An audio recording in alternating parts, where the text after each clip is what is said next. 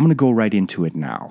And it's just plain as this. Today's episode is about the foodie. What is a foodie?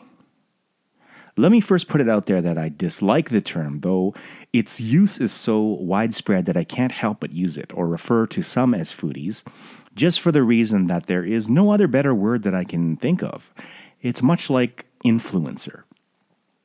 There was a time when I thought about it, and there were a few other words out there that I could use to describe a foodie, but not to the extent that I think is accurate. Of course, we have gourmet or gourmand, but those terms often describe an individual who appreciates food of high quality, which covers only a select group of people that are on the top tier of the culinary pantheon, if there ever was one. My name is Jay Del Corro, and you're listening to the Aimless Cook podcast.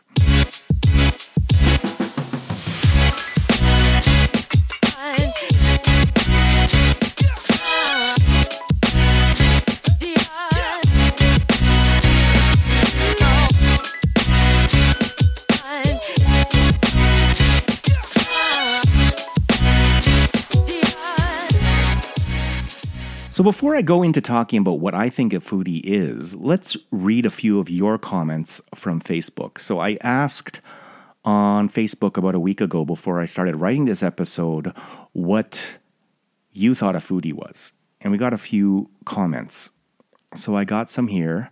We have Marie Levesque from Quebec.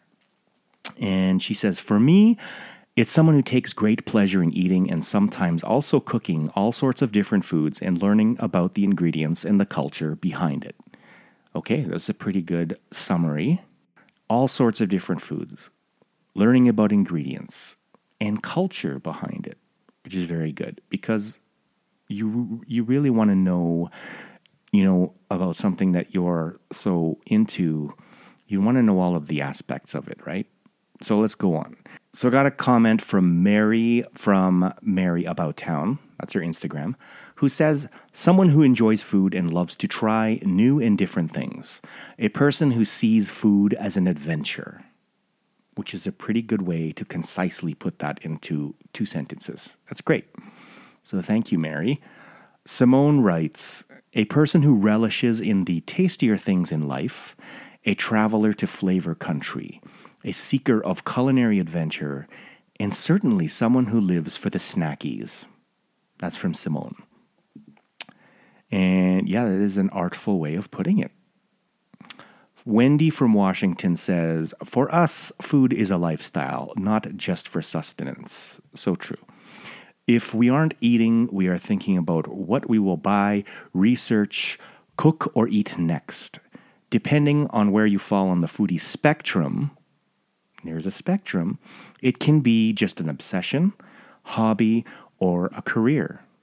That's a pretty good definition. Thank you, Wendi. Gregor says A foodie for me is someone who obsesses and places a higher than average value to the enjoyment they get from food. They often are inquisitive eaters, flavor chasers, and are fascinated with the process of what it takes to create a plate of great food. Foodies often turn into high achiever home cooks too when the passion grows beyond merely consuming and wanting to create or recreate dishes at home. Very true. A foodie will pick a vacation spot with a firm influence on that food scene, or at the very least, will research after the fact to pre plan must visit spots. That is also very true. I'll get into something else right after this comment, which goes on to say, totally fine to reference me. Thanks for all the content over the years. By the way, I still use the Quickle recipe. That's awesome. The Quickle recipe I did on YouTube years ago, which was a quick brine for like Korean style quick pickles. We just call them quickles. So that's what that means. But thank you, Gregor. Thank you for supporting over the years. And thank you for that great uh, definition of what a foodie is. Now, speaking of um, pre planning and visiting spots, it is something that I do, definitely. Although I do like finding places that are kind of off the books. some people have their lists. I have a friend named Carmen who has spreadsheets on major cities of where to go. but a lot of the times I like to find places that are kind of hole in the wall and undiscovered just because I'm kind of that wanderer type and we like to go to places that aren't uh, bogged with tourists. Uh, kind of reminds me of a movie. If you've ever seen, there was a documentary called Foodies, actually called Foodies on Netflix, and it was about the dining, fine dining subculture of foodies, and mostly about haute cuisine. And it goes into the lives of a few of these people. And I can't remember how many there were. I believe there were six of them at the time, maybe five. I don't know. Anyways, it just goes into the lives of these people and how they go through so much effort and money and investments to eat on the best places on earth, the best restaurants on earth. They're bloggers, most of all. And uh, yeah, it is basically about how they, they follow that obsession. And I mean, that covers, like I said at the beginning, a very small part of this, of the subculture of foodies. And I really think that a foodie should cover more than just fine dining or haute cuisine. Okay, so I'm going to move on to another comment here. This is from Allan Pineda. Allan Pineda is a chef. He has a restaurant currently in the last month of his restaurant called Bahay Kubo in in Winnipeg. I did a pop up with him a few years ago here in Calgary. So this is what he says. He says, this is the longest one too. He says, in my opinion, I think the term has unfortunately evolved in a detrimental way from when it started. Thrown around loosely and now used by anyone similar to, quote, chef. Anyone can claim to be a foodie or and or a chef these days, which leads back to what is a chef or foodie these days? A foodie in some but leaning towards most cases from my experience is someone who loves food, the experiences, etc. But many are too judgmental and are in the influencer type scene, while most do not have much experience or skill set in cooking well. Don't get me wrong, there are pros and cons to everything, but when you have masses of people claiming to be foodies, but negatively affecting businesses because of their take on food that is not to their liking or food style and influencing others, you know, to not eat or frequent places, not cool. Um, then there's bias when that also comes into play, similar to food judges. If you despise an item, flavor, or food as a food judge or foodie, it does, but shouldn't, in terms of judging, have an impact on how you perceive the dish slash food, which then affects the restaurant sales, winners in competitions, etc., etc. My two cents. So this is a really long uh, description that comes into, well, a lot of uh, opinion definitely when it comes to the definition. And yes, it is a very ubiquitous term these days, similar to chef.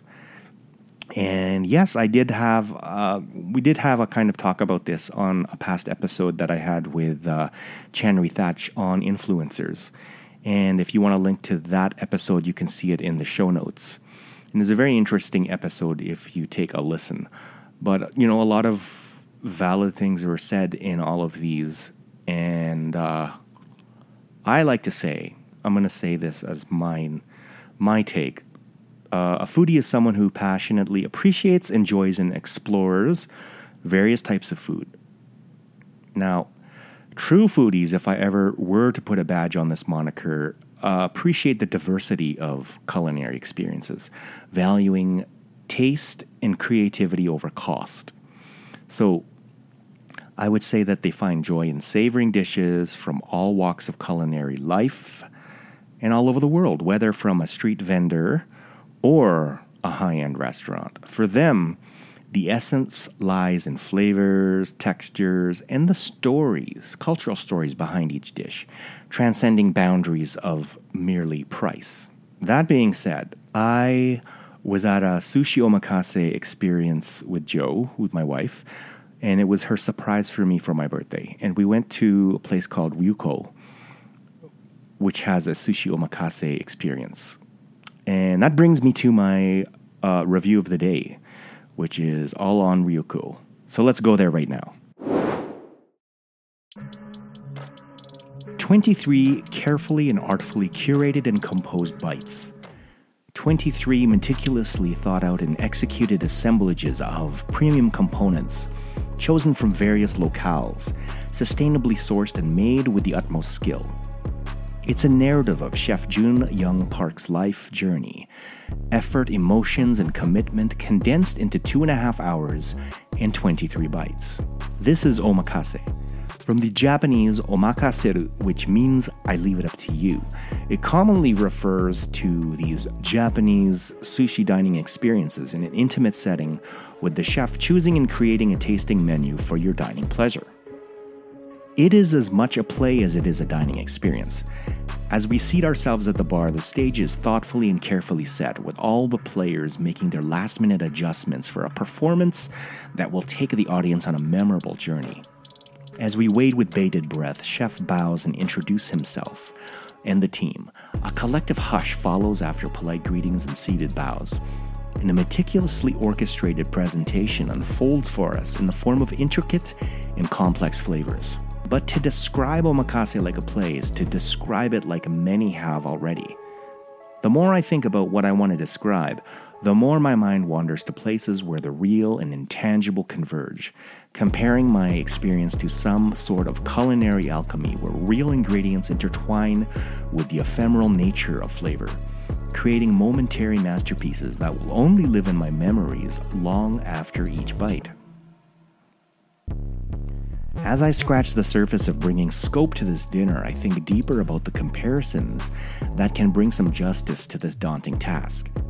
As it begins, it's much like a passionate and unpredicted romance, which has humble beginnings, like the daikon nimono in dashi with shredded bonito flake and microgreens.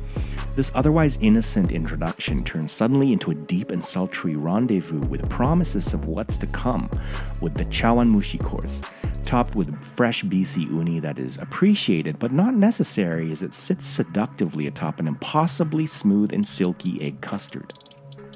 A bit of excitement flares as infatuation intensifies in this love story. As each course is presented to me, lovingly handled, assembled, and expertly seasoned, I'm taken through what amounts to be an epic journey through time. Each fish dry aged for a specific number of days to bring them to what would be the apex of texture and flavor intensity, complemented by seasonings that could be simple or complex depending on the type of fish and the direction that Chef Park chooses to take his diners. His journey, as he shares in his words, is shaped by his own experiences, bringing together a world of ingredients inspired by a cuisine half a world away. But reflect in local nostalgia through the clever use of regional flavor notes such as hay smoke or maple. As dinner nears its completion, we are fully immersed and entranced by the performance that seemingly transcends any sort of predictable comparisons that would honor this appropriately. As my blown mind lingers on the absolute pleasure I had just experienced and slowly starts to reassemble itself, we are presented with a bowl of what appears to be a standard post meal miso soup. The moment that I bring the bowl up to sip, the fish laden aroma tells me that this is no mere utility grade miso soup that we've become accustomed to from any everyday sushi joint. This is a crescendo of pure flavor that encapsulates Chef Park's mantra of want not, waste not, casually mentioned during the service. Those superior ingredients will make a better chef. Achieving something as wonderful as those parting sips only proves that humility sets some of those chefs apart. Much like love, there are moments of intensity, shared moments of pure joy, and heavenly bliss that make you close your eyes so you can savor the moment. But also, like love, it comes to an end, leaving me a little sad, but also blessed that I had the privilege of being in that space for two and a half hours and 23 bites. Some people will say that certain dishes, like pho, are better in the West because of the access to better ingredients. Now, I've heard a lot of people that actually make pho say that. Though, on the other hand, others will argue that pho in Vietnam is a winner hands down. Now, there are so many factors involved in making a comparison like that. You know, the, the person making pho here in the West make pho in Vietnam. Uh, population density in each locale is different, so there's more, a lot more pho being made in Vietnamese kitchens than in a Western one. Western beef, on the other hand, may be of a better quality because of the variety of products available. And because of nature of diners in the West, maybe there is room to make a pho that reflects more creativity. Maybe the Western chef has the opportunity to use more premium ingredients or charge a higher price point. And in this case, can one chef be the better chef? And don't forget about the experience. Now, experience can speak volumes about the food before you even put it in your mouth. Ryuko, for example, was such a fulfilling experience because every detail was intentionally crafted and fine tuned to set a stage in the diner's mind and imagination, preparing for the uh, experience to come. Now, when you travel, you're fully immersed in all of the sounds, scents, visuals, a language, custom, and culture of a place that puts you right in the middle of a world that might be completely new to you. Every moment is a new experience, leading up to what would be like the first bite of something amazing, whether it be local pho in Hanoi or char kway teow from a cart. But if you ask a local who's lived their whole life in that place that you find so amazing, they'll probably tell you that there are better spots for such and such a dish, or that auntie at the hawker center makes something else better. It's purely subjective. Now, it's the culmination of all of these elements that prepare someone for a culinary adventure that blocks out that piece of their mind, and it makes room for the best pho or the best sushi omakase. Now, whether that experience is completely organic, like in the instance of travel, or painstakingly constructed, like fine dining, there's a point to all this. Food is not a very large part of that whole perception of our memory of the experience as a whole. And it's not just limited to fancy dinners or travel. I'll tell you a story. Whenever I'm in Ogden, which is a neighborhood here in Calgary, I like to go to a neighborhood diner called Smokehouse Diner. It's run by this crusty guy who is very pragmatic in his communication style, to say in the most polite way possible.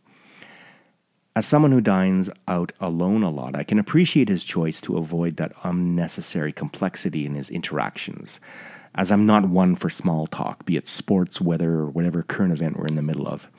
When I do stop in, it's usually a spontaneous decision, as it's most often when I'm driving past and realizing, hey, I should go grab some of that broaster chicken. Smokehouse is a diner that makes all the classic diner fare. But if you go there, you go there for the broaster chicken, which is a trademark process of frying chicken under pressure. And yes, these days. And they do. But Smokehouses is especially tasty because he makes it to order. There's no holding lamps. And what you get after he grinds your gears about calling ahead next time you visit is a scalding hot fried chicken basket that is crispy on the outside with an insanely juicy interior that drips when you tear into it. As you gently and gingerly rip the pieces apart, since they're molten hot and you can't wait to devour them, the billows of steam rise from the freshly cracked, crispy skin and exposed meat, carrying an aroma that teases your nose with its seasoned promises. And don't forget to grab your can of pop from the fridge. It's usually one of two or three options of which you don't want but you get to take one anyway. You can choose to take your chicken to go or eat it in your car under a tree at the nearby park a block away and immerse yourself in a chicken sauna that will fog your windows, or eat it at the diner.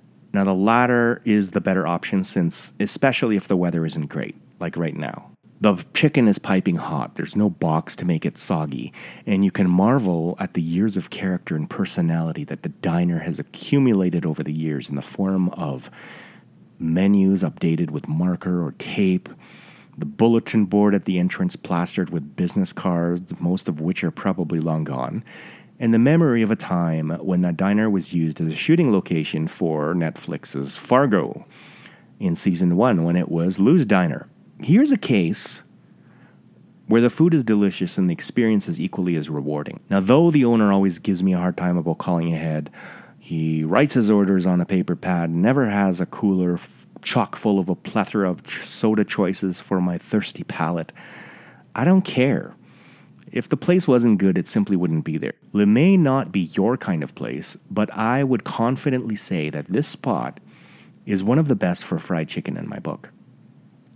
I can probably say with a degree of certainty that if someone decided to open up a fried chicken joint in a brand spanking new building in a trendy location with nice seating, designed by the best designers, with a curated beverage program and a chef driven menu, what does that even mean now? Using locally raised chickens, let's picture a class clown but fried chicken. I could say that it would probably have a strong start like a lot of places. It'll get a lot of short term social media coverage. It'll be a sensation. It'll probably be super busy for the first few months, you know? And like many, it'll probably just kind of fade into the background, left to tread the unforgiving waters of the industry and either become mediocre or thrive, depending on how you know well it go- it does, or drown like many restaurants do. It's a sad truth. And meanwhile, my buddy in Ogden will still be serving great chicken at the Smokehouse Diner, and I'll still be happy to grab my choice of soda, even if the choices are ginger ale or grape Fanta. I know I talked a lot about Smokehouse, and it was easy because the feelings that came to me as I was recalling that day are still vivid in my mind. Don't get me wrong, I love the dinner at Ryuko too, but for some reason it took me a lot longer to come up with the words to write about it. Maybe because I wanted to give that very special place and experience some justice with my words, and I thought it through a lot before posting that piece.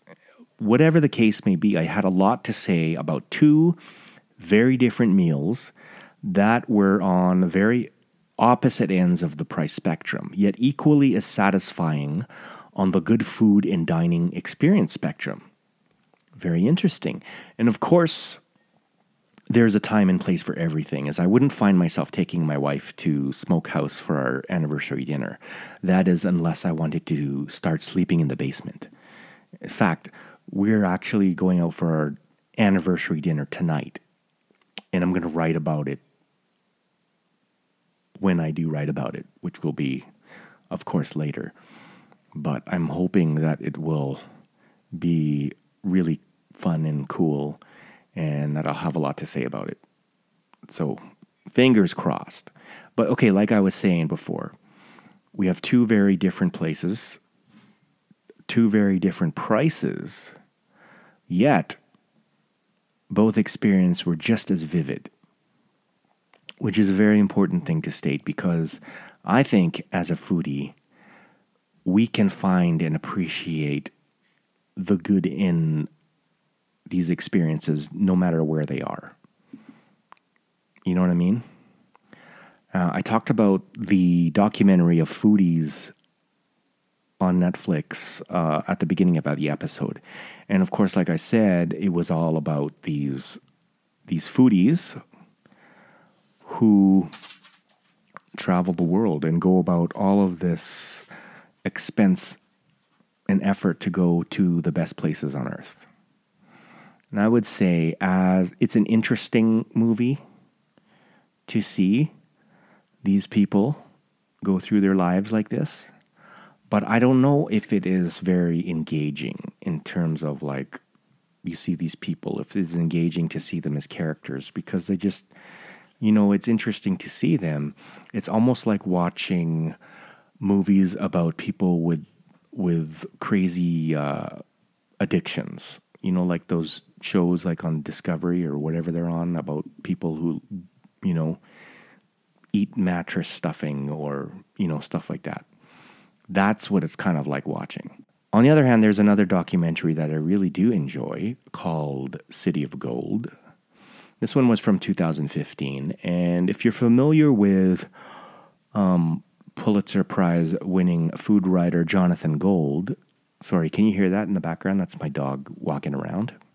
It, yeah, it, it's a, basically a story about Jonathan Gold, who wrote about Los Angeles restaurants. And I used to listen to his reviews every week on KCRW on Evan Kleiman's Good Food Show. And what I liked about Jonathan Gold is that he could write such great reviews about places. And a lot of what he wrote about was in San Gabriel Valley, and a lot of them were like immigrant run restaurants. And he wrote a lot about Asian food. And the thing I liked about it was that he never really, he didn't write about it like he knew what all of these cuisines were. He wrote about it in a way that he was the traveler, that he was discovering these things, and he put it in in such a a way that he wanted you to experience it as well, like through his words, that you were discovering this as well. I can't put it into better words myself. If I had written this beforehand, I would do this, but I'm actually just trying to remember about it now. And um, I'm going to share with you a great quote. He says, I very rarely take notes in a restaurant. I'm more involved in, sort of, observing the music of the meal. I mean, you could take notes when you're having sex too, but you'd sort of be missing out on something. So I'd like to ask you when you go to a restaurant, whether you write about them or document them with your phone or whatever, do you, do you take the time to like go out of your way to make sure that you take notes or that you have your words as you experience, or do you like to write about them after? Let me know in the comments. Let me know in Instagram or wherever. Or when you listen to me, you probably will just directly message me like some of you have been. And I appreciate it. So I mean like if you if you're listening and you just want to reach out and talk to me DM, please do. I like to hear about you know what you're thinking as you listen because a lot of you that's what you do and I really like that. So like I said, there you go. So like there's my recommendation. If you haven't seen City of Gold 2015 about Jonathan Gold, please watch it. It's really good and rest in peace, Jonathan Gold. So, speaking of the whole foodie thing, you know, food should be appreciated from every from every walk of life, from every culture, from every economic uh, level in the spectrum, every experience. I came across some comments. Some of the comments were from a past review that I did. And that past review was the one I did on Rain Dog when I was looking for a really good burger. And of course, I had to rave about the rest of their menu. And it wasn't just about the burger anymore. But, anyways, I posted a picture of this burger, which was a really good burger. It was the classic kind of smash burger with a potato roll, with all of the standard accoutrements but it was made in really good, really well made burger. And someone said, Kraft singles, really? To which I just said, Smash burgers, are, as you say, any burger, an American cheese, processed cheese, made for each other. Also, very good in kimchi ramyun. You like if you like the shin ramyun instant, you gotta have the cheese. Or if you go to Philly for a real cheesesteak, Cheez Whiz all the way. I think he replied, I would hope to get real cheese on a $14 burger, but otherwise sounds pretty good. Well, it was awesome. It was a really good burger. Like, what other cheese do you think would go with a good burger like that? Honestly, tell me. Gruyere? American cheese. Burgers made for each other. Just gotta say that. Uh, someone else also said the same sort of thing. It all sounds so amazing. What a great review. I'm having a hard time with the fact that they put fake cheese on their burger. It's not fake cheese, it's processed cheese. And like I said before, they're made for each other.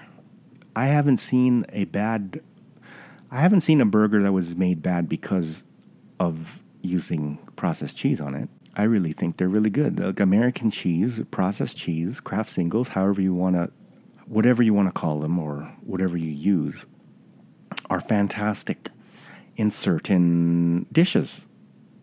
Right? Like I said, uh, shin ramyun for sure. Uh, burgers, yes. Um, what else? Grilled cheese sandwiches, especially when you have it with tomato soup, cream of tomato soup, and you cut it diagonally. It has to be cut diagonally, or else we can't be friends. I can't imagine any other type of cheese for those kinds of uses. Now, you know, I've had good grilled cheese sandwiches with other types of cheese or real cheese, and some people will, you know, go hard on using fancy cheeses, but you know, Kraft singles, processed cheese, whatever, really good on a grilled cheese sandwich. So that's all I got to say about that. So I'd like to take this opportunity to give a quick shout out. I shouldn't say a quick shout out because I really I want to talk about this lunch I had at a local spot here in Kensington called Tiger K. Tiger K is a Korean soul food restaurant right on 10th Street. It's right on 10th Street in Kensington. So, anyway, Tiger K is there and they do fantastic. They have a fantastic dinner menu. But today I'm talking about the lunch experience. And I want to shout it out because I really does think it deserves more love. So we tried their offering. They have these lunch sets which start around 22 bucks, which is crazy. And the sets include a main, they include rice, and they include four banchan. Now, if you haven't had Korean food, banchan is basically those small side dishes that you get with a traditional Korean meal. So this one comes with a main, rice, and four banchan. So you get this all on this fantastic platter, which comes to your table for 22 bucks or 24, depending on what you get. And I believe there, the time we got, uh, we got galbitang and we got uh, the marinated crab, which is called yangnyeom gejang. If I said that right, I don't know if I did. But anyways, that's what we got. And I wanted to get that raw crab because I've never had it before. Uh, and of course, if you've ever had galbitang, galbitang is the short ribs meaty short ribs in this milky beef broth that is cooked for hours until the broth becomes, like I said, milky. And the crab was really good. It was spicy, it had a great depth of flavor. It slowly creeps on your palate. And as you navigate all these shell cavities, and it's a soft kind of shell for every morsel of this briny meat that's kind of sweet the contrast of that chilled sweet crab. It's a nice flip side to the marinade, which is rich in soy and garlic and ginger and gochujang and chili and sesame oil. And it's just, you're licking your fingers, you're working through this thing like you're eating, you know, crawfish. And the dish itself is really enjoyable. And it is very labor intensive as well. It's kind of like when you're eating stuff like, uh, like chicken feet but of course, it is quite enjoyable, and I do appreciate the rewards of such highly tactile eating experiences. But galbitang sat on the other end of that spectrum, as its focus is on the pure essence of beef, right? So the flavor, it kind of reminds me of a Filipino dish called nilaga or bulalo, where the broths are often depending on the beef itself. So they're very subtly seasoned they depend on the beef. So what you get is something that tastes a lot like marrow bones and beef essence. And when you serve it piping hot, this is a great dish on a cold winter day, which it was. So, like I said before, Tiger K also offers a solid dinner menu with a very good bar program. And if you find yourself in that neighborhood during the evening hours, I would recommend you go. But also take advantage of the lunch deal because when we were in there, it wasn't really busy. And the fact of the matter is, I think they're really trying to to promote it. And they really have great food at lunch. So I think you should go and enjoy the food because it is fantastic. So that is our episode on foodies. I hope you like it. I hope you uh, rate and review it. And if you really enjoy it, please share it with your friends. It really means the world to me. If you want to get a hold of me, like I said, you can message me while you're listening to this because a lot of people do that. It's no biggie. Um, you can also reach me on Instagram at the Aimless Cook or email me jay at the Aimless Cook theaimlesscookpodcast.com. And of course, I'm going to share all of the socials for all of these places that I mentioned as well on the show notes, as well as the references to the movies that I had just talked about as well. So, in the meantime, be kind to one another. Stay hungry, and we'll see you on the next one. Peace.